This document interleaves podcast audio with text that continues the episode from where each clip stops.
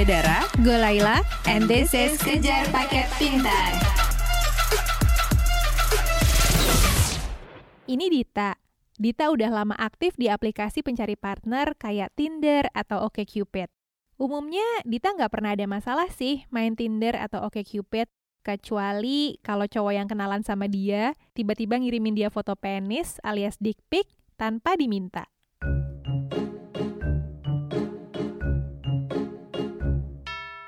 Gue main kayak OkCupid dan Tinder gitu kan, terus kenalan dari situ gitu. Pas gue liat maksudnya profilnya cukup lumayan oke nih, maksudnya dia itu tuh legal, anak legal S2 gitu. Nah udah gitu gue ngobrol, terus udah gitu Wandi dia nanya, kita lagi ngobrol gitu, Wandi dia nanya, "Lu lagi ngapain?" Terus gue bilang lagi kerjain kantor nih, gue lagi lembur gini gitu. Oh gitu, yaudah deh, ini buat penyemangat lembur, dia ngirimin lah dick pic-nya dia gitu. Terus yang kedua itu gue kenalan sama cowok di Tinder. Nah dia itu tinggal di Amrik. So far pembahasannya biasa aja sih. One day dia pernah, gue lagi video call sama dia, ngobrol-ngobrol biasa, tiba-tiba dia lagi di kamarnya nih, lagi sendirian. Tiba-tiba dia kayak masuk ke dalam selimut gitu. Terus yang lagi selimutan, terus gue udah mulai curiga nih. Langsung gue switch ke omongan, ke percakapan telepon biasa. Terus dia nanya, "Kenapa?" gitu. "Enggak apa-apa, gue mau ini aja, gue lagi ribet." Besoknya itu gue inget banget, gue lagi mau meeting sama bos gue. Ngobrol sama bos gue, depan-depanan, dengan kondisi handphone gue kebuka. Terus tiba-tiba ada kayak ting gitu notifikasi, di layar gue muncullah foto anunya dia ya, cuman dick pic-nya doang gitu. Terus gue langsung kaget karena itu depan gue bos gue, men.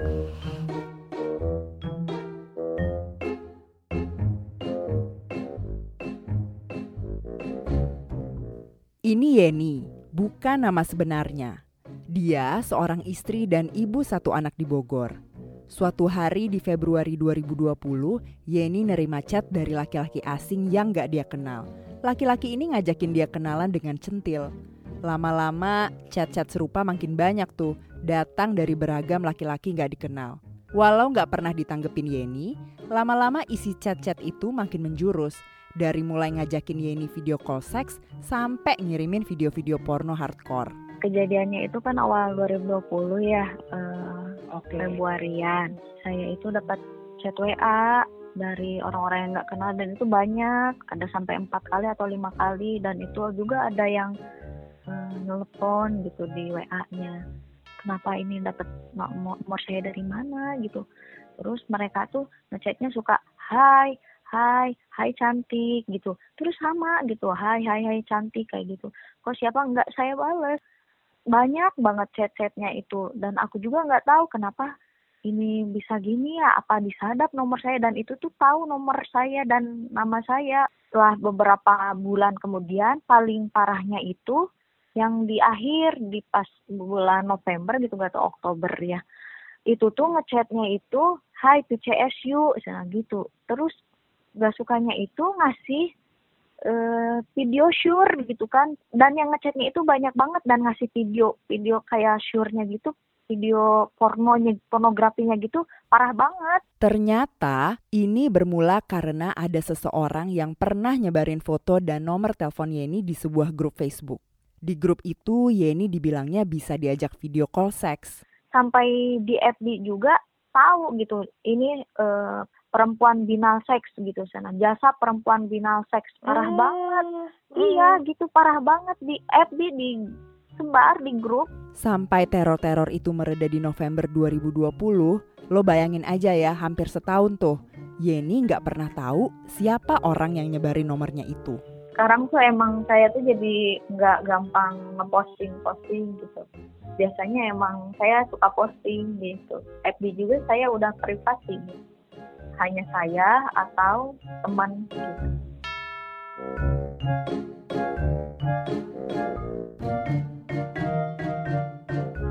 Ini Farah. Dulu Farah rutin ngepost erotic arts di akun Instagramnya, yang mana normal aja ya. Tapi karena itu, Farah jadi sering banget nerima dick pic di DM sosmednya. Mungkin bisa nyampe 100 kali kayaknya. Kalau untuk dick pic non-consensual itu banyak banget sampai ya mungkin kalau kuhitung 100-an tuh ada kali ya karena karena akun Instagram aku itu kan dulu waktu aku masih aktif banget di sosial media itu selalu kebanyakan munggah gambar-gambar erotik art gitu. Oh, oke. Jadi mungkin mereka mikir kalau aku suka seks gitu ya. Maksudnya ya aku emang suka, tapi kan bukan berarti mereka tuh bisa semena-mena ngasih dick pic seperti itu. Suatu saat ada seorang cowok yang kelewatan. Dia berkali-kali ngirimin dick pic-nya, bahkan video masturbasinya, terus nawarin bayar Farah untuk tidur bareng dia. Awal mulanya emang si cowok ini suka banget ngetek-ngetekin aku foto gitu. Jadi karena si cowok ini emang suka gambar-gambar erotik gitu, dia akhirnya ngetek aku. Suatu hari tuh tiba-tiba ada akun bodong gitu, dia nge-DM aku ini kayak kalau misal having sex sama kamu bayarnya berapa sih kayak gitu. Tapi tuh aku cuekin dulu tuh. Ya. Terus setelah itu tiba-tiba dia udah ngirimin foto titiknya gitu. Nih besar kan mau, masa nggak mau kayak gitu. Suatu hari aku kan juga main Twitter tuh. Dulu tuh emang akun aku nggak aku gembok. Terus tiba-tiba ada orang tuh follow aku gitu kan. Sampai suatu saat si akun bodong ini tiba-tiba ngirimin aku video masturbasinya dia, tapi nggak kelihatan muka gitu, kapenisnya dia gitu dan sampai keluar gitu kan. Ya aku langsung apaan sih orang nggak jelas. Itu aku masih biasa aja mbak, beneran nggak aku respon sama sekali. Terus aku penasaran siapa ya ini. Akhirnya aku bukalah profilnya dan dari situ aku menemukan beberapa dick pic dan video yang dia kirim juga ke DM IG-ku. Terus langsung aku ini kan cek di IG-nya dia yang asli ini dan ternyata tuh bener dong itu orangnya. Dan ada beberapa foto yang emang bener-bener tuh ya itu bukti kalau si akun bodong ini ya si yang sama ilustrator ini ya. Namanya Andri Kendi gitu dah, @AndriKendi. Terus ya udah langsung aku DM gitu kan. Aku bilang, "Ini ternyata kamu ya." Aku gituin. Terus dia tuh kayak kaget gitu kan mungkin. Terus aku langsung bilang kalau kamu maunya apa sih kok ngirim-ngirim video kayak gini ke orang? Ini tuh tanpa konsen loh. Dan dia kayak, "Ya aku minta maaf mbak, aku cuma iseng aja. Aku kira mbak Farah ya bisa diajakin tidur kayak gitu."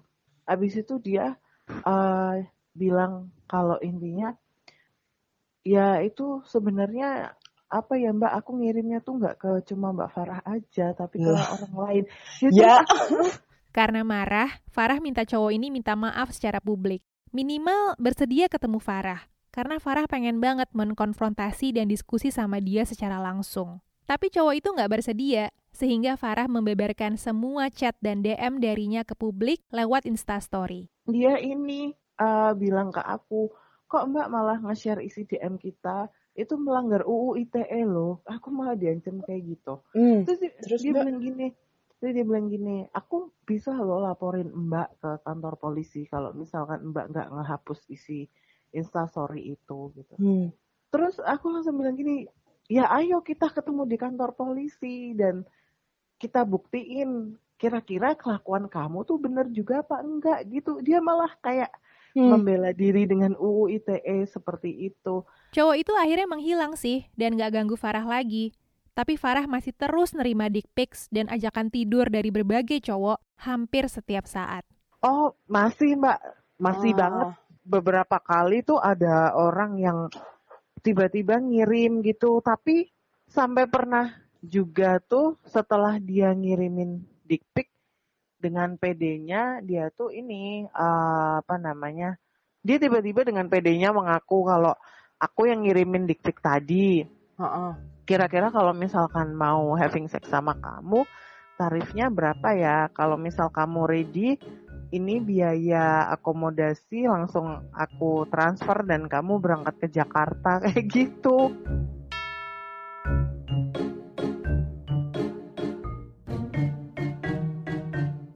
Kejar Paket Pintar percaya, salah satu kunci penurunan angka kekerasan seksual di negara kita adalah payung hukum yang baik. Jadi, Undang-Undang Penghapusan Kekerasan Seksual harus disahkan.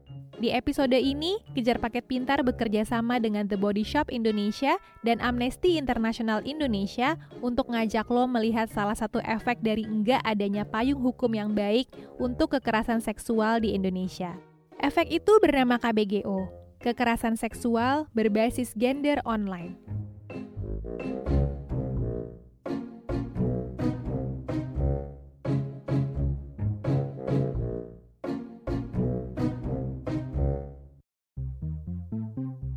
Kita ngayal ya, misalnya lo sedang berada di sebuah relationship, terus kalian sedang berjauhan, terus kangen, terus saling sexting, dan akhirnya ngirimin foto telanjang. Sure lah, why not? Hak pribadi setiap individu kok. Atau misalnya pada suatu malam yang hot, lo dan pasangan lo ngerekam video kalian sedang berhubungan intim. Tentunya dilakukan secara privat dan sama-sama nyaman ya. Tapi terus suatu hari hubungan kalian memburuk. Terus kalian bubar. Let's say bubarnya nggak baik-baik. Berantem besar lah ya. Terus mungkin mantan lo dendam.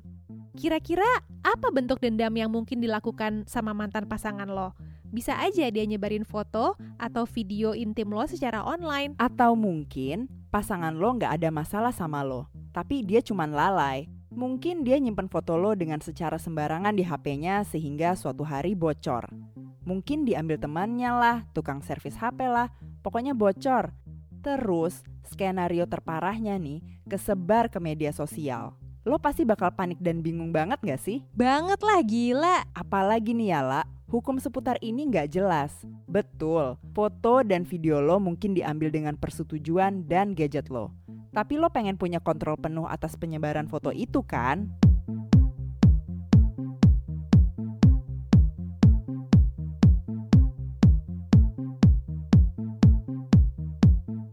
Gue mau cerita tentang Rani, bukan nama sebenarnya ya. Rani adalah seorang mahasiswi sebuah perguruan tinggi di Jabodetabek. Orangnya cantik, pinter, pergaulannya luas, berbakat dalam bidang desain grafis, dan punya pacar yang awet. Pokoknya secara sekilas hidup Rani oke-oke aja lah. Di bulan Desember 2019, seorang teman Rani bilang, "Ran, kok foto lo ada di Twitter sih?" Ternyata sebuah akun Twitter anonim nge-screenshot salah satu foto Instagram Rani dan nge-post foto itu di Twitter. Fotonya sih biasa aja, tapi yang disturbing tuh caption yang ada pada postingan itu. Iya kayak, jadi foto dari Instagram aku tuh diambil gitu sama akun Twitter itu, terus di-post, terus bilangnya tuh, mau lihat gak foto bugil ini, gitu-gitu, biasa kan. Tapi Rani nganggep post itu sebagai postingan iseng aja. Dia pikir, mana mungkin akun itu punya foto bugil gue. Lagian Rani merasa nggak pernah ngirim foto-foto bugil ke siapa-siapa, termasuk ke pacarnya. Tapi di pertengahan tahun 2020, foto-foto bugil Rani beneran tersebar di sosmed. Abis itu tiba-tiba pas bulan kayak sekitar akhir Maret, apa Mei gitu, aku lupa. Tiba-tiba temen aku ada yang ngelaporin aku kayak panik gitu, kayak Rani jangan panik ya, aku nemu foto kamu di Twitter gitu kan. Tapi aku mikirnya kan kayak, oh ini yang foto iseng doang gitu kan. Terus aku bilang ke di teman aku ini kayak, enggak itu bukan foto gue, itu kayak orang iseng gitu. Taunya tiba-tiba teman aku tuh nge-screenshot gitu, ternyata foto aku beneran bugil gitu kan. Terus aku shock dong di situ kayak, hah? Ini kan foto udah lama banget. Rani langsung inget tuh bahwa sekitar tahun 2017 dia memang pernah foto-foto bugil. Ya just a few harmless mirror selfie lah. Tapi Rani heran, kok bisa kesebar? Dari mana?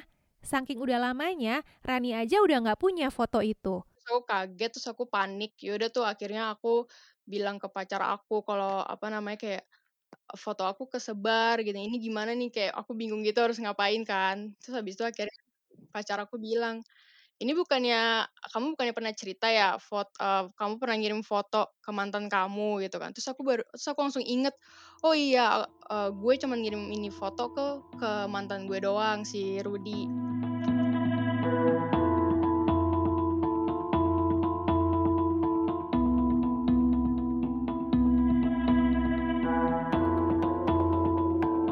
Di tahun 2017, Rani masih SMA.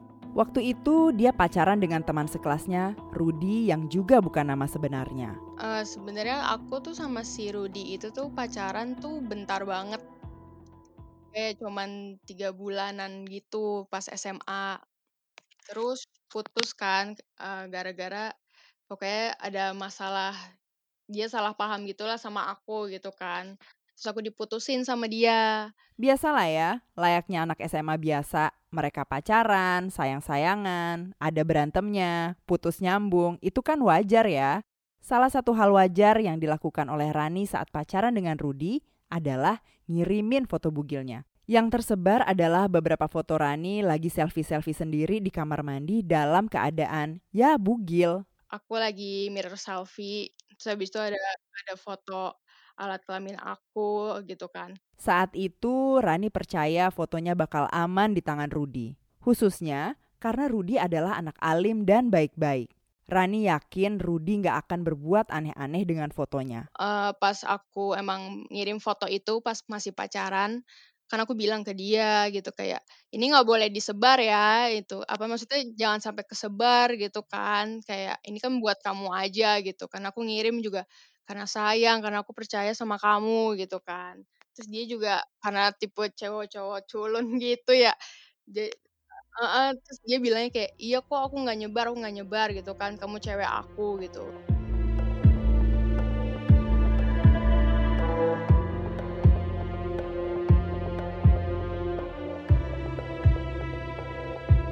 Sampai sini mungkin lo nebak, wah pasti Rudi nih yang nyebarin foto Rani.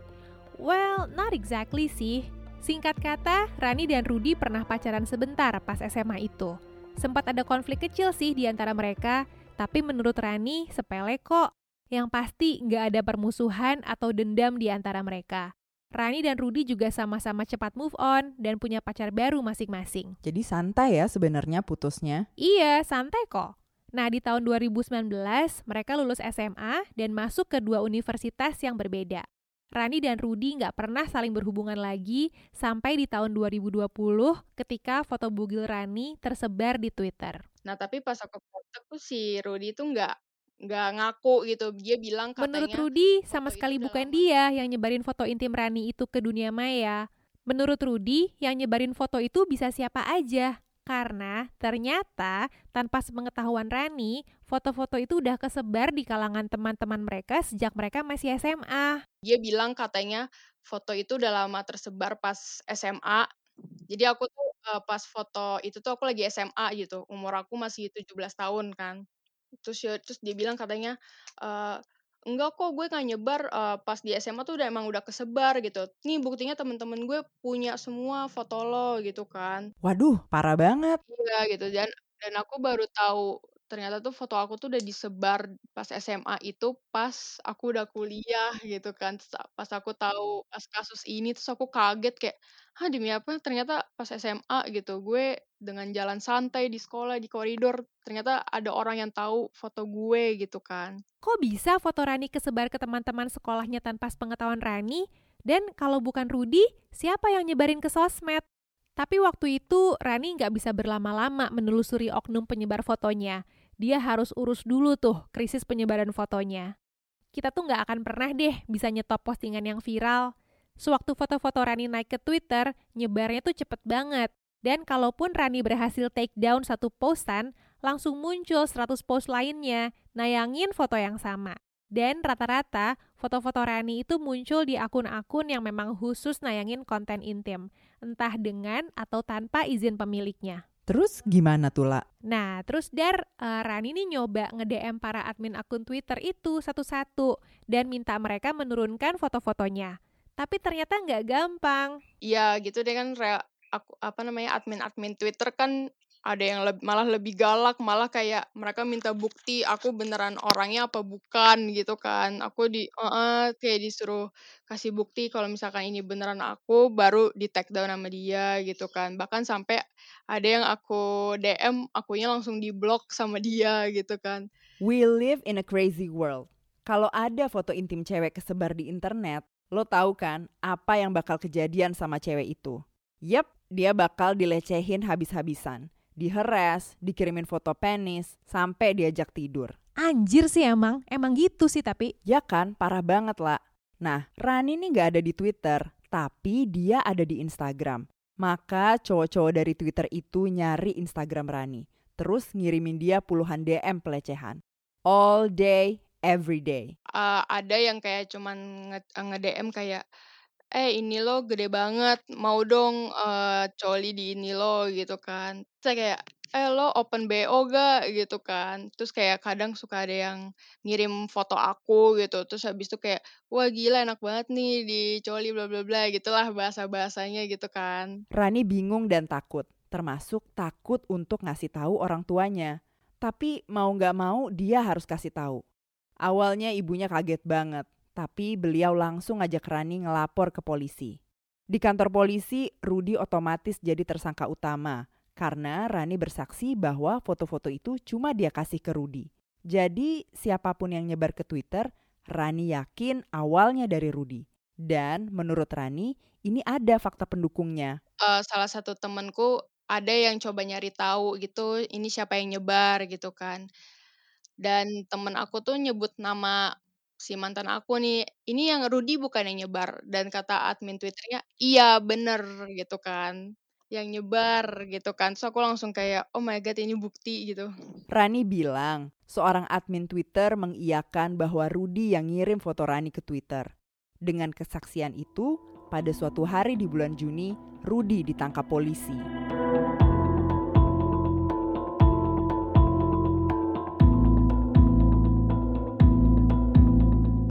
Di tanggal 4 Juni 2020, malam-malam, mamanya Rudi lagi tidur setelah beliau sholat isya. Sekitar jam 10 malam, beliau dibangunin karena ada laki-laki nyariin Rudi. Rudinya sendiri sedang pergi halal bihalal ke rumah temennya. Pas cerita ini diproduksi, kami nggak bisa nih menghubungi Rudi. Tapi kami sempat ngobrol dengan mamanya Rudi lewat telepon dan ketemu langsung. Berikut adalah kutipan cerita dari beliau. Oh ya, kami ngesensor beberapa bagian omongannya karena beliau nyebut nama asli orang-orang dalam kasus ini. Jadi begitu, aku juga kaget lah ada yang datang ke rumah dekil gitu, rambut gondrong, celana pendek. Aku bilang, nggak ada lagi keluar, lagi halal bihalal, aku bilang gitu. Ini dari mana dia nggak mau kasih tahu. Tapi tiba-tiba dari belakangnya dia keluar, orang rapi-rapi, keren-keren, ganteng-ganteng gitu. Saya dari Polda, Bu. Wah, saya udah lemes di situ ngedengar dari Polda itu, udah lemes, pasti saya udah gemeteran. Yang di dalam otak saya itu, satu, narkoba. Coba tolong telepon suruh pulang. Saya telepon pulang, ada apa Bun? Ada orang nunggu. Awalnya Mama Rudi kira anaknya terlibat perkelahian, or worse, narkoba. Tapi polisi yang datang bilang bahwa Rudi dilaporkan oleh Rani karena kasus penyebaran foto. Ketika Rudi akhirnya pulang, dia langsung dibawa ke Polda tanpa pendamping hukum. Rudi langsung ditahan dan gak pernah pulang lagi selama 1 tahun ke depan. Sayangnya kebanyakan dari kita memang gak paham ya prosedur penangkapan. Misalnya, kalau kita dipanggil polisi, sebenarnya kita tuh berhak banget didampingin oleh kuasa hukum. Tapi seperti kebanyakan orang, Rudi dan mamanya gak paham soal ini.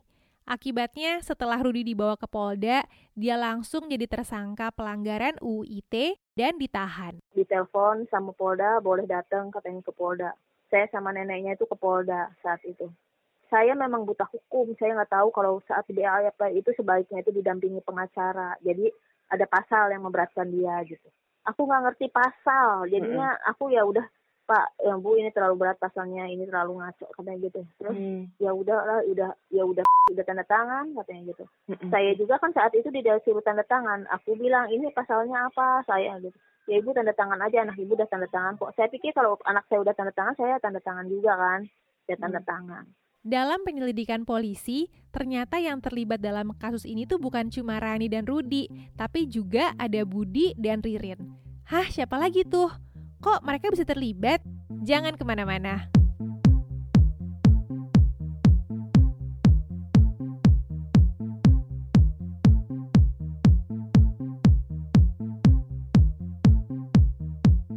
Okay, this is what we know so far.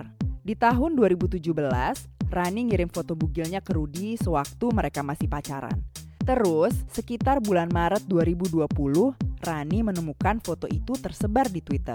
Rani lapor ke polisi dan Rudi pun ditangkap. Rudi ditangkap tuh di rumahnya kan. Terus yaudah tuh Rudinya tuh langsung kan ditanya-tanya tuh kayak kenapa kok kamu nyebar-nyebar foto si ini, si Rani gitu kan.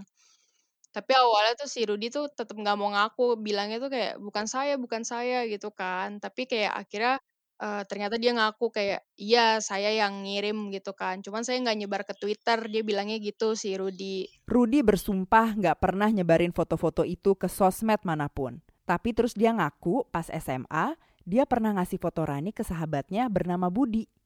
Waduh, motifnya apa? Ya iseng aja. Terus, Rudi dan Budi punya sahabat lain, namanya Ririn. Ririn bilang, dia punya foto bugil adik kelas mereka dan nawarin ke Budi. Budi mau, tapi Ririn kasih syarat. Budi harus tukeran dulu dengan foto bugilnya Rani. Menurut pengakuannya si Rudi sama Budi sih katanya tuh si Ririn ini tuh nemu foto bugil adik kelas aku gitu. Twitter. Nah terus katakan kalau admin Twitter tuh kayak ada yang suka minta barter-barter foto gitu kan. Si Ririn ini tuh mau barter foto adik kelas aku sama foto aku.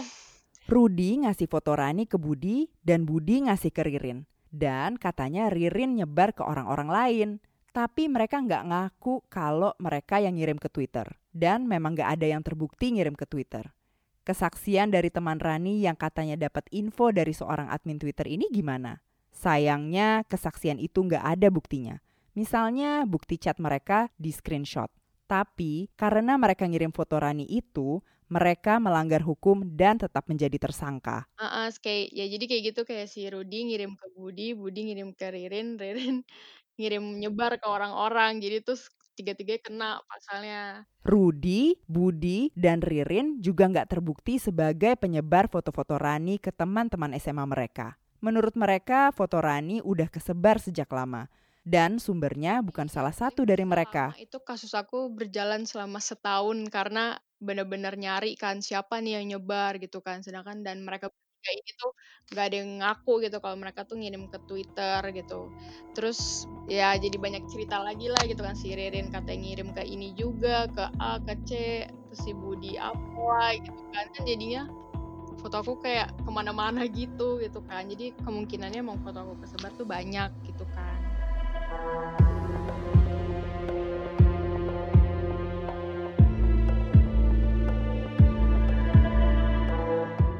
Singkat kata, Rudi, Budi, dan Ririn diproses secara hukum sejak Juni 2020 sampai sekitar Februari 2021. Mereka ditahan di Rutan Cipinang saat menjalani rangkaian sidang. Keseluruhan prosesnya makan waktu total hampir setahun. Selain Rani dan Rudi, yang pasti kecewa pasti adalah orang tuanya lah ya. Kami nggak ngobrol dengan mamanya Rani, tapi Mama Rudi cerita ke kami tentang gimana sedihnya dia karena kasus ini. Ya setelah itu saya memang melepas anak saya. Anak saya langsung masuk Polda dan sampai sekarang belum kembali. Nah, untuk ketemunya pun karena COVID kan susah. Ya hati saya hancur lah. Namanya saya ini hidup cuma berempat. Saya, kakaknya, anak saya yang pertama, anak kedua sama adiknya. Di rumah itu saya tinggal cuma berempat. Hilang satu tuh berasa sepinya rumah. Jadi saya itu udah kayak orang yang setengah inilah, kayak orang lamun lah, kayak orang shock lah saya. Tapi saya juga harus bangkit. Selain itu juga saya berdoa terus saya harus bangkit karena masih ada anak saya yang dua. Dan juga di dalam juga kan butuh saya, support dari saya. Jadi saya rasa kecewa saya, rasa hancur saya, hati saya tutupin gitu. Padahal saya, hati saya udah sedih banget lah dengan kejadian itu, saya sedih banget gitu. Setelah Rudi ditahan, Mama Rudi langsung berusaha menempuh jalan damai dengan pihak orang tua Rani. Selama berminggu-minggu, Mama Rudi 10 kali bolak-balik datang ke rumah Rani untuk bicara dengan orang tuanya. Tapi niat damainya nggak pernah diterima, dan pihak Rani jalan terus menempuh jalur hukum. Di tanggal 4 kan kalau nggak salah Juni ditahan. 4 Juni. 4 Juni ditahan. Kan 4 dia tahan, saya paginya itu udah ke Polda, pulang sore, saya dari pagi itu sampai sore itu saya di Polda sama neneknya. Saya langsung pulangnya langsung ke rumah, tapi di rumah nggak ketemu orang tuanya, nggak ketemu tantenya, nggak ketemu. Besok pagi tuh subuh-subuh, besoknya lagi, berarti tanggal 6 ya. Aku datang lagi sama neneknya lagi subuh-subuh. Saat itu aku diterima sama bapaknya. Ada apa ibu kesini? Katanya, ada apa? Ini pak, saya mau minta maaf dengan kelakuan. Dia balik, kok ibu enak amat katanya minta maaf sama saya. Anak saya udah kayak begini katanya gitu. Iya pak, kan saya nggak tahu masalahnya seperti apa. Kalau ibu mau tahu, foto anak saya itu tersebar dan anak saya itu ngasih cuman ke. Ya pak, tolongin saya kan orang susah pak. Saya gimana pak? Ini aja masuk aja saya udah diminta 8 juta, aku bilang begitu. Udah diminta uang untuk masuk, belum hariannya. Ibu tahu nggak, katanya, uang yang ibu keluarin nggak sebanding dengan uang saya yang saya pakai buat ngelapor. Emang dipikir ngelapor itu, saya ingat banget. Emang dipikir ngelapor itu gratis, katanya. Dalam proses hukum ini, Rani diwakili oleh jaksa penuntut, sementara Rudi akhirnya diwakili oleh seorang pengacara bernama Pak Arsyad. Untuk kasus ini, Pak Arsyad bekerja pro bono alias sukarela, utamanya karena keluarga Rudi nggak mampu membayar seorang kuasa hukum. Aslinya, Rudi dan teman-temannya bisa kena maksimal 12 tahun penjara karena dianggap melanggar UU ITE. Tapi terus tuntutan terhadap mereka itu dicabut. Loh, kenapa?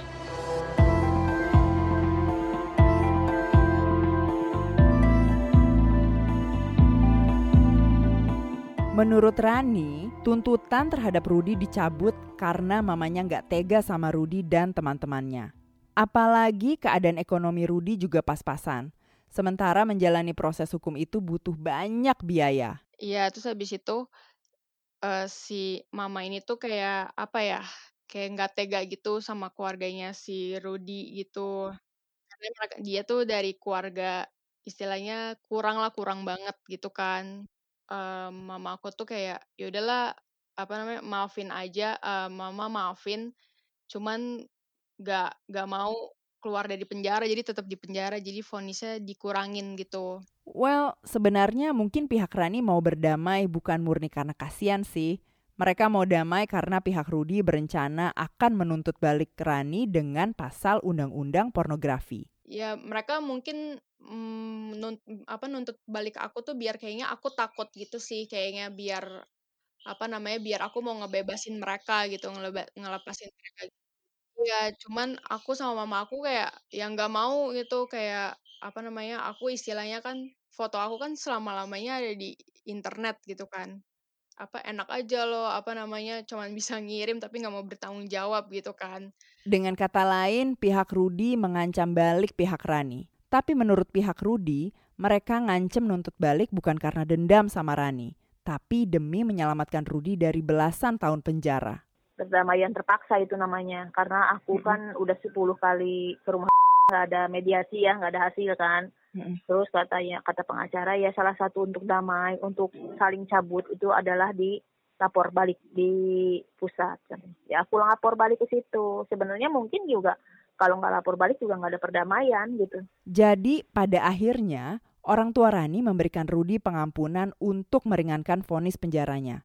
Sehingga Mama Rudi mencabut tuntutannya. Walaupun akhirnya pihak Rudi dan Rani dalam tanda kutip damai, bukan berarti Rudi dan teman-temannya bebas juga sih.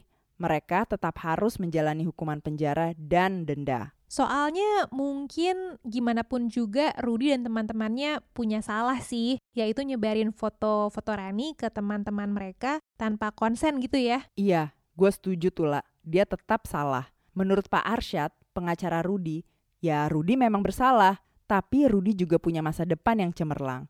Sayang kalau dia harus mendekam di penjara belasan tahun, karena dia nggak terbukti menyebarkan konten intim Rani ke Twitter.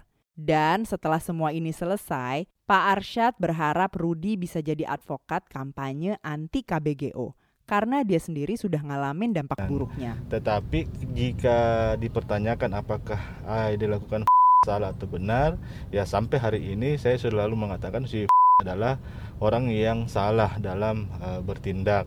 Makanya dalam proses di kepolisian sampai dengan pengadilan, kami sama sekali tidak pernah mengajukan penangguhan penahanan karena harus merasakan apa dampak ataupun apa kesalahan yang dia lakukan. Tetapi masa depannya masih ada, itu yang harapan dari pertimbangan kita untuk mendampingi. Masa depan dia masih ada dan besar harapan kami berharap bisa menjadi penyintas atau orang-orang yang mengedukasi publik untuk jangan mengikuti langkahnya yang keliru.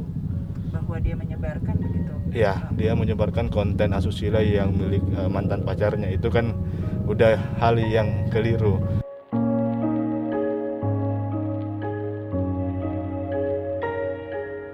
Kasus ini berjalan lama dan berlarut-larut sehingga selama setahun Rani harus hidup dalam kecemasan, kekhawatiran, dan rasa malu.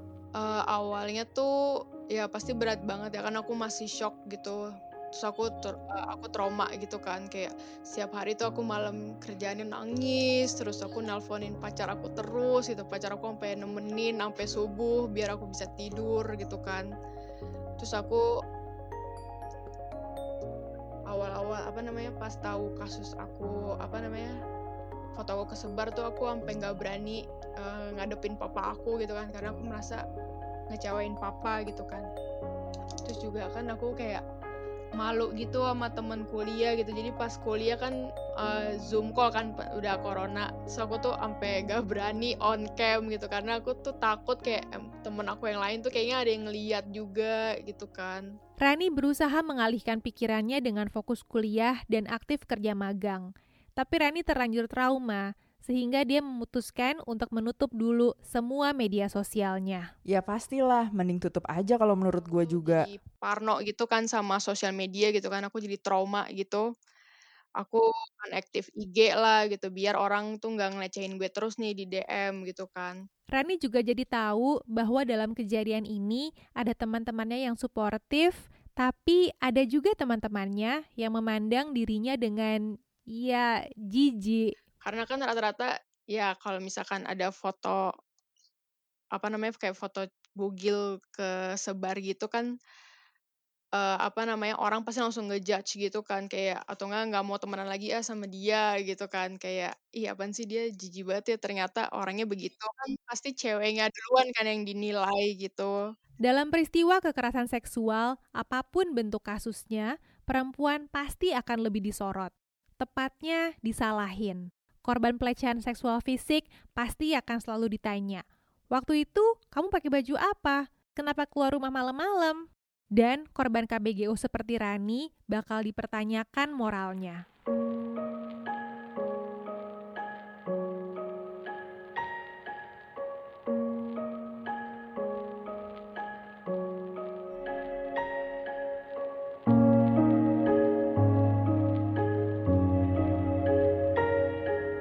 Salah satu orang yang mempertanyakan moralitas Rani adalah mamanya Rudi. Bagi mama Rudi, Rani juga punya kesalahan. Menurut mama Rudi, Rani harusnya nggak selfie bugil seperti itu. Dan yang paling utama, Rudi toh nggak pernah terbukti melakukan tuduhan utama dalam kasus ini, yaitu mengirimkannya ke sosmed. Bagi mama Rudi, dalam kasus ini, semua pihak sama-sama salah. Tapi Rudi yang menanggung penuh akibatnya. Anak saya forensik ya kan, handphone kan di forensik dicek sama ahli Kominfo kan, yeah. Tidak ada foto yang keluar dari HP itu untuk menjurus kirim ke Twitter. Sebagai seorang ibu, mama Rudi pasti ngebela anaknya dan susah bersimpati dengan korban. Bagi mamanya, Rudi tuh anak yang nyenengin banget, ramah, aktif, rajin belajar, rajin ibadah, dan gak pernah ngelawan apalagi nyusahin orang tua. Hancur hati mama Rudi ngelihat anak tersayangnya kini harus berhenti kuliah dan mendekam di penjara. Terus dia kadang-kadang dia juga kalau lagi kesel, memang dia kan sifatnya aktif. dia lagi kesel, dia telepon saya sambil nangis, aku pengen pulang Bunda, aku pengen pulang. Jadi memang saya motivasi terus, saya support terus ya untuk bersabar. Saya sampai berapa kali kirim Al-Quran ke dia. Menurut Mama Rudi, sikap Rudi sabar. Di penjara, dia berteman dengan bapak-bapak tahanan yang rajin ibadah, bahkan gabung ke grup pengajian mereka. Rudi juga bantu nyuci baju tahanan Polda dan dapat uang dari situ untuk digunain sebagai uang makan dan uang harian. Sabar, dia nerima, memang saya kan jelasin. Kalau semua ini kan bukan kesalahan orang tua mendidik kamu. Ibu kamu juga udah galak, aku bilang suruh kamu sholat, ngaji sekolah yang benar, tapi ngebohongin aku. Jadi harus terima, konsekuensinya harus terima.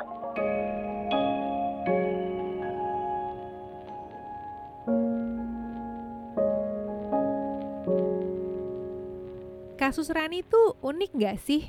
Sama sekali enggak. Di seluruh dunia ada banyak banget kasus KBGO kayak gini, yaitu penyebaran konten intim tanpa konsen di media sosial.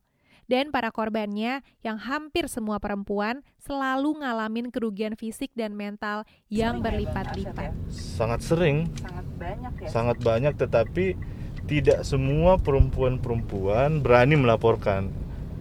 Kenapa? Karena memang perempuan ketika dia melaporkan itu bisa terjebak dengan dilaporkan balik. Apa kerugian yang didampak? Karena ini bukan delik aduan, jadi tidak perlu ada kerugian. Tapi dengan tersebarnya konten pornografi ini, maka bisa dikategorikan bahwa si perempuan ini juga telah melakukan tindak pidana karena kelalaiannya, sehingga foto yang tidak dalam kekuasaannya dia kirim kepada orang lain, sehingga foto itu bisa tersebar luas. Jadinya juga banyak bikin perempuan nggak berani melapor. Seorang adik kelas SMA Rani pernah kena kasus KBGO yang serupa. Dan ketika dia dengar Rani melapor ke polisi atas kasus yang sama, dia pun minta dibantu. Karena menurutnya kasusnya udah berbulan-bulan gak digubris sama polisi. Adik kelas aku tuh minta tolong kayak, Kak gimana ya ini gitu, aku stres juga nih gitu, aku gak bisa tenang udah berbulan-bulan gitu kan. Terus akhirnya yaudah tuh adik kelas aku kayak meeting itulah sama polisi, aku sama orang tua dia. Pokoknya dia bilang kalau foto itu kesebar karena di-hack gitu kan. Nah tapi karena kalau di-hack kan faktornya susah gitu kan dicari gitu. Siapa nih yang nge-hack gitu kan. Karena buat polisi aku juga bilang kayak masalah kayak gini tuh berat gitu buat mereka walaupun... Ya, konyol ya rasanya dengar polisi bisa kalah sama admin Twitter ingusan. Tapi kenyataannya ya kayak gitu. Akun-akun Twitter yang mengeksploitasi konten intim tanpa konsen masih tumbuh subur. Tapi ternyata tuh nggak semudah itu juga gitu kan. Bahkan sampai sekarang tuh yang kayak identitas admin Twitter ini kan awalnya keluarga aku minta cari tahu gitu kan, kayak siapa nih orang-orangnya gitu, udah ikut dituntut juga aja, cuman polisinya tuh nggak nemu gitu, karena entah ada yang emailnya pakai email luar negeri lah, pakai apalah, emang orang pintar-pintar juga gitu yang buat akun kayak gitu kan.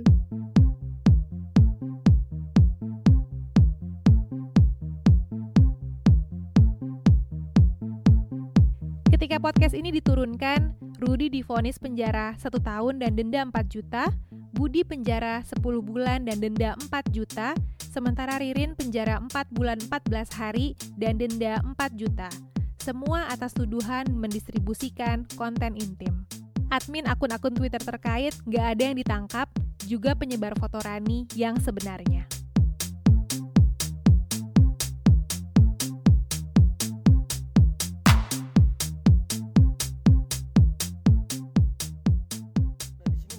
Udah punya cuy linknya ternyata, dan di sini banyak banget nih yang bilang kayak gini, gua ada link yang mau cuma 10k OVO, gua ada linknya ngantri aja sini kalau mau, gua ada linknya, sini gua bagiin kalian linknya. Jadi di sini banyak banget nih netizen yang udah punya link video foto wanita tersebut cuy yang lagi viral di media sosial. Tadi itu potongan suara dari sebuah video YouTube yang ngomentarin sebuah video viral di TikTok. Wow, meta banget, berlapis ya. Iya, nah jadi di video TikTok ini nampilin seorang cewek seksi. Dan menurut si abang tadi tuh, warga Twitter pada heboh nawarin link video full si cewek seksi itu. Bahkan ada yang minta isiin OVO dulu kalau mau dibagi videonya. Ya curiganya video bokep lah ya. Jadi kan temen aku ini punya akun lah kayak gitu, akun Telegram, jual beli gitu. Jadi kan banyak nih video-video yang udah tersebar di mana-mana tuh. Malah tuh menjadi bisnis bagi mereka. Jadi kayak ayo masuk akun Telegram bla bla bla bla bla bla bla. Terus tarik share video gitu. Biasanya kan kayak syaratnya itu kan kayak mau masuk transfer pulsa 50 atau 100, transfer OVO atau apa gitu. Biasanya begitu sih. Ini adalah Otto, bukan nama sebenarnya. Otto adalah orang yang aktif menjelajahi dark web, jadi Otto familiar banget sama akun-akun sosial media yang nyebarin bahkan ngebuka transaksi jual beli konten porno dan konten intim.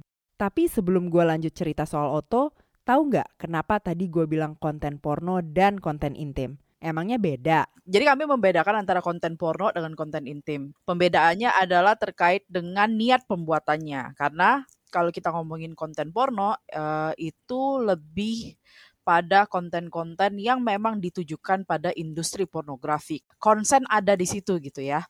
Tetapi kalau kita ngomongin konten intim, absen itu adalah sesuatu yang biasanya tidak ada di situ, yang absen.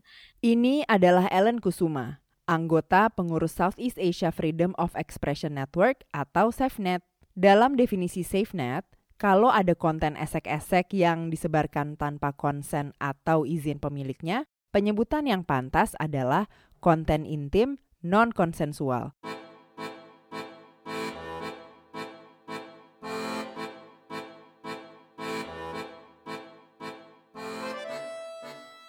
Perhatian ya, ini cuma buat umur 21 tahun ke atas. Sekarang coba lo search Twitter dengan kata-kata begini.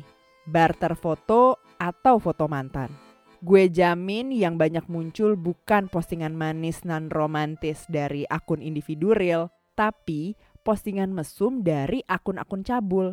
Dan kalau lo lihat isi akun-akun itu, ada banyak banget konten selfie bugil dan kegiatan seks. Nah, menurut lo semua konten yang tayang di situ dikirim langsung sama pembuatnya nggak? Gue sih yakin banyak konten yang ditayangkan itu tanpa konsen dari pembuat kontennya. Terkait dengan penyebaran konten-konten ini di media sosial gitu ya, di ruang-ruang publik, kemudian diperjualbelikan atau bahkan dibarterkan gitu ya, antara sesama kolektor konten intim non-konsensual gitu.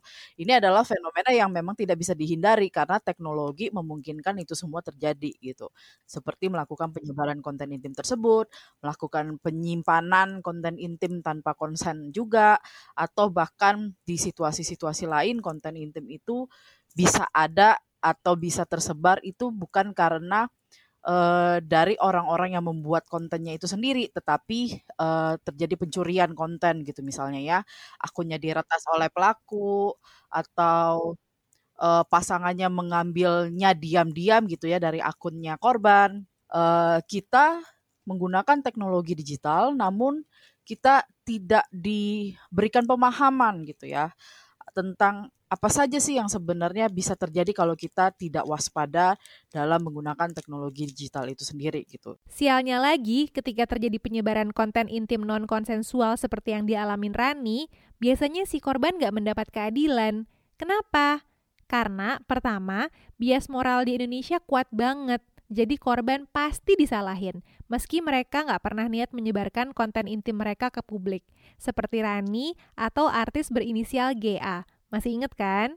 Biasanya masyarakat menganggap kasus penyebaran konten intim mereka itu sebagai salah mereka sendiri. Ngapain juga lo bikin-bikin konten kayak gitu? Kedua, karena Indonesia belum punya instrumen hukum yang mendefinisikan persoalan kekerasan seksual berbasis gender online dan mengaturnya secara komprehensif. Apalagi persoalan penyebaran konten intim non-konsensual ini termasuk rumit. Akibatnya, seperti kata Pak Arsyad, banyak pelaporan kasus KBGO justru jadi bumerang bagi korbannya. Korban yang melaporkan kasusnya ujung-ujungnya malah jadi tersangka pelanggaran Undang-Undang Pornografi. Ketiga, ketika sebuah konten tersebar di internet, bakal sulit banget deh ngapusnya secara total. Kita juga beberapa kali ya menerima laporan berulang gitu ya dari korban, Kak ini konten saya dinaikkan lagi gitu ya. Bahkan itu bukan oleh pelaku pertama gitu, tetapi pelaku lanjutan gitu ya kalau kita bisa sebutkan. Pelaku yang tiba-tiba nemu kontennya dan tahu informasi tentang korban, ya udah dia unggah kembali gitu. Dan kemudian itu kan mereka saling berkomunikasi antar para pengepul itu kan. Jadi kayak mereka suka saling retweet, saling konten dan segala macam. Jadi saya yakin mereka udah punya backup yang cukup banyak gitu di mana-mana. Dan kalau kita ngomongin backup data dan segala macam itu kan sebenarnya kita ngomongin jejak digital ya. Dan jejak digital itu abadi ya karena dia terlalu mudah untuk diduplikasi dan terlalu susah untuk diamati satu persatu gitu. Ngeri banget kan? Rani juga ngungkapin gimana dia berusaha banget untuk bisa nangkep pelaku yang nyebarin fotonya ke Twitter, tapi gagal. Akan aku list gitu kan, akun mana aja nih yang punya foto aku nih. Aku kasih ke polisinya, sama polisinya diperiksa satu-satu, di take down satu-satu. Cuman ya sampai sekarang ya gitu, nggak ketemu siapa yang ngirim, adminnya siapa. Nah itu polisi aku juga bilang gitu kayak, kalau Twitter tuh udah banyak banget yang kita take down sebenarnya, cuman banyak tumbuh lagi udah nggak bisa lagi gitu kalau untuk di take down semuanya gitu, polisi aku bilang kayak gitu.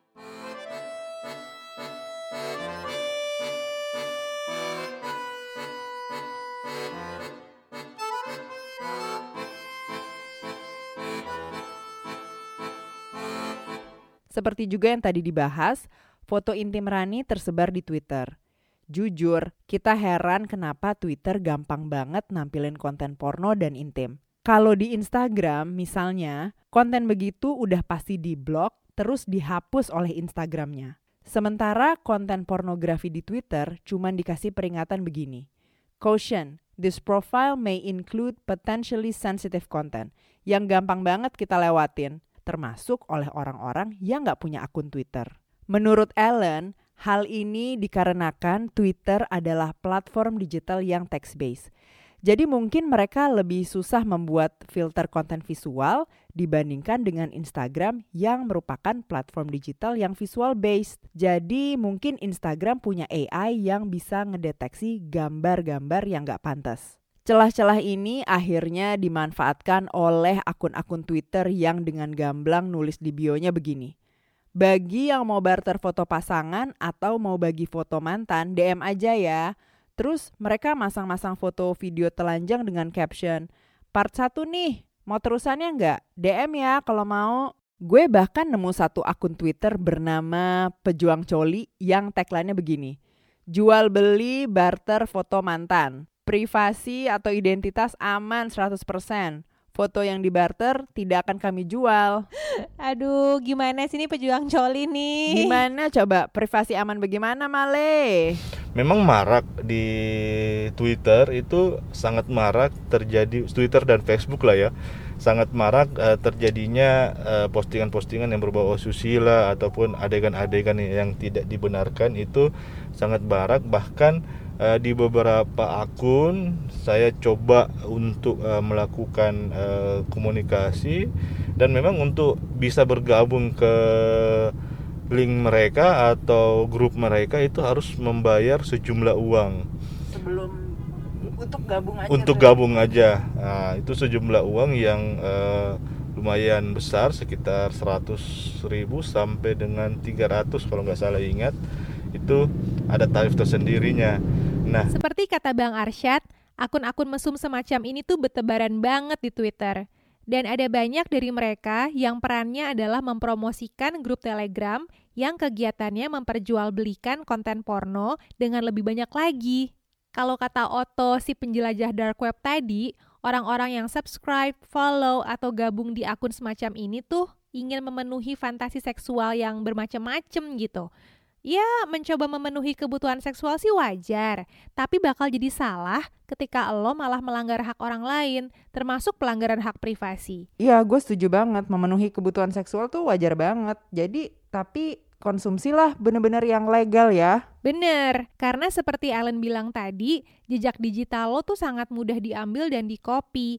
Apalagi biasanya ketika sebuah akun sudah berhasil di take down, adminnya langsung muncul lagi dengan akun baru. Kalau misalnya seorang pelaku dia sudah dilaporkan ke pihak platform digital gitu ya, akunnya sudah di take down.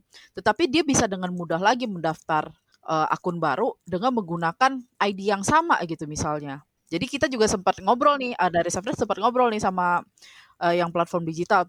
Ini gimana nih? Ini kan sudah dihapus. Terus dia bisa bikin akun baru lagi gitu ya. Gimana nih? Bisa nggak mereka tuh dibuat yang sudah pernah dilaporkan itu dibuat untuk tidak bisa bikin akun baru dengan mudah gitu ya. Dan ternyata PR juga gitu. Misalnya mau dengan apa deteksinya? Apakah dengan mendeteksi ponsel yang emailnya ini saya nggak tahu. Yang IP address-nya ini langsung di-ban gitu ya. Sekali di-ban tidak bisa lagi bikin akun baru gitu. Itu jadi tantangan gitu buat platform digital untuk menentukan bahwa oke, kita bikin kebijakan yang seperti itu gitu. Karena misalnya kalau kita ngomongin IP address gitu ya. Kalau kita sharing Wi-Fi dengan orang lain, itu IP address kita itu sama. Jadi kalau misalnya di-ban berdasarkan IP address seseorang, ya semua orang yang menggunakan Wi-Fi tersebut ya tidak bisa daftar gitu loh. No wonder kalau kasus Rani nggak bisa menangkap pelaku yang naikin fotonya ke Twitter. Karena kemungkinan jalur distribusinya beragam banget. Rudi, Budi, dan Ririn mungkin memang nggak menyebarkan foto Rani ke Twitter. Tapi bisa aja mereka pernah nyimpan foto Ririn di harddisk yang bisa diakses temannya. Atau mungkin mereka pernah jual HP mereka dan merasa aman karena udah ngapus seluruh foto di dalam ponsel itu dengan melakukan factory reset. Factory reset sekali itu nggak cukup karena data masih bisa di-retrieve gitu ya, diambil kembali gitu. Harus dilakukan beberapa kali factory reset, itu baru akan membantu benar-benar menghapus data sehingga tidak bisa diambil kembali.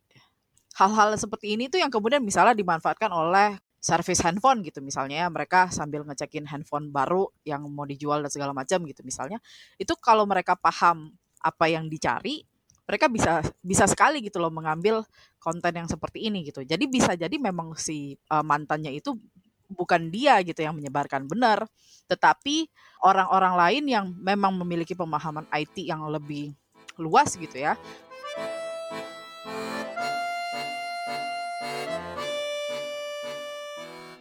Cerita Rani, Dita, Yeni, Farah, dan Maya aja tuh udah bikin kita senewen karena umumnya pelaku penyebar konten intim non-konsensual ini nggak bisa ditangkap. Ini ada tambahan kabar buruk dari Ellen SafeNet. Setidaknya ada satu kasus yang saya dampingi gitu ya, sudah putus juga, pelaku juga sudah di penjara gitu ya. Namun sayangnya dia tetap bisa melakukan teror tersebut dari penjara. Karena dia mendapatkan akses handphone atau komputer di dalam penjara. Dan ternyata dia masih memiliki kopinya. Jadi apa gunanya di penjara? Apa? Kok bisa? Jadi kalau kata Ellen, hal ini menunjukkan bahwa kita nggak bisa mengatasi KBGO dengan cara-cara jadul. Penegak hukum harus adaptif dengan kemajuan teknologi dan harus cari cara-cara baru dalam menjerat aksi KBGO karena karakteristik kejahatan ini baru juga. Lo bayangin aja, penyebaran konten intim itu terjadi dalam hitungan detik, tapi proses hukumnya makan waktu berbulan-bulan. Padahal selama proses itu kan pelaku masih bisa neror dan nyebarin konten si korban secara online. Setelah masuk persidangan dan ditahan pun, pelaku KBGO masih bisa melakukan aksinya.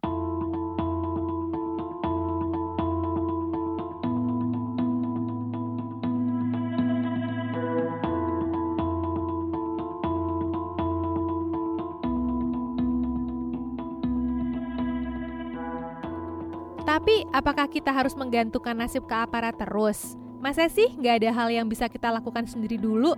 Ada kok. Memang menurut SafeNet, penanganan penyebaran konten intim non-konsensual tuh nggak ada solusi tunggalnya ya. Karena konteks dan situasi korban tuh beda-beda banget. Tapi secara umum ada hal-hal yang bisa kita lakukan kalau kita menghadapi ancaman begini. Pertama, menyimpan barang bukti. Kalau lo mengalami pelecehan seksual di gadget lo, segera screenshot dan screen record deh. Kedua, memutuskan komunikasi dengan pelaku. Jadi lo mesti segera blokir si pelaku, matiin akun digital untuk sementara, atau sekalian hapus akun sosmed lo secara permanen. Kalau pelaku adalah orang dekat dan lo ngerasa sulit untuk ngeblokir dia, sebisa mungkin lo diemin aja. jangan ladenin, dan jangan turutin permintaan dia. Ketiga, lo lakuin pemetaan resiko. Tujuannya ini untuk cari tahu kebutuhan utama lo dan hal-hal yang bisa diupayakan untuk antisipasi selanjutnya. Lo tanya ke diri lo sendiri begini.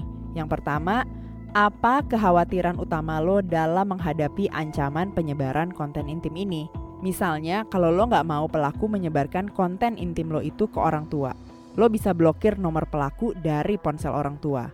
Kemudian, lo tanya apa aja data diri lo yang dimiliki si pelaku.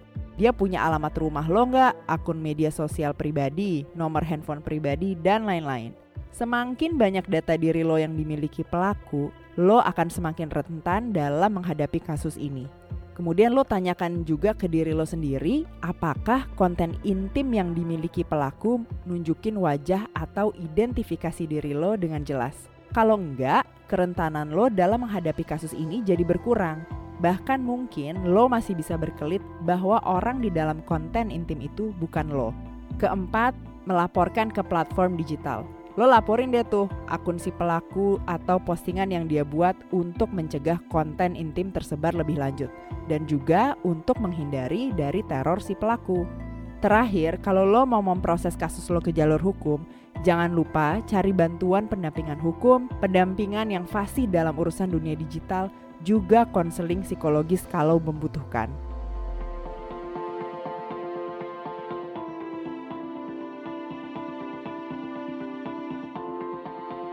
Jujur, semua ini makin bikin kita berharap rancangan Undang-Undang Penghapusan Kekerasan Seksual bisa segera disahkan. Hah banget. Jadi, kenapa sih Kejar Paket Pintar balik lagi nyinggung soal RUU Penghapusan Kekerasan Seksual? Karena RUU PKS nggak cuma ngelindungin korban, tapi keluarga korban dan saksi termasuk dalam kasus KBGO. Hal lain yang membuat RUU PKS penting adalah karena RUU ini memberikan rehabilitasi bagi pelaku kekerasan seksual. Jadi supaya dia nggak melakukan kekerasan seksual lagi, lo masih nggak ngerasa ini urgent? Dengerin ulang aja cerita Dita, Yeni, Farah, Maya, dan Rani. Atau episode 2627-nya Kejar Paket Pintar yang berjudul Sudah Jadi Korban, Berjuang Sendirian. Terus lo bayangin deh, hal-hal yang menimpa mereka itu kejadian sama lo, orang deket lo, kakak lo, adik lo, dan lo nggak bisa memperoleh keadilan atas kekerasan seksual yang menimpa lo atau mereka itu. Kita bisa ikut melindungi korban kekerasan seksual dan mencegah kejadian serupa di kemudian hari dengan mendesak Dewan Perwakilan Rakyat untuk segera mengesahkan RUU Penghapusan Kekerasan Seksual lewat petisi. Salah satu tautan petisinya kita tulis di sinopsis episode ini ya. Suara lo semua sangat berarti untuk bisa mewujudkan Indonesia yang bebas dari kekerasan seksual. Minimal berkurang deh. Episode ini bekerja sama dengan The Body Shop Indonesia dan Amnesty International Indonesia. Gue Dara, gue Laila, dan ini Kejar Paket Pintar.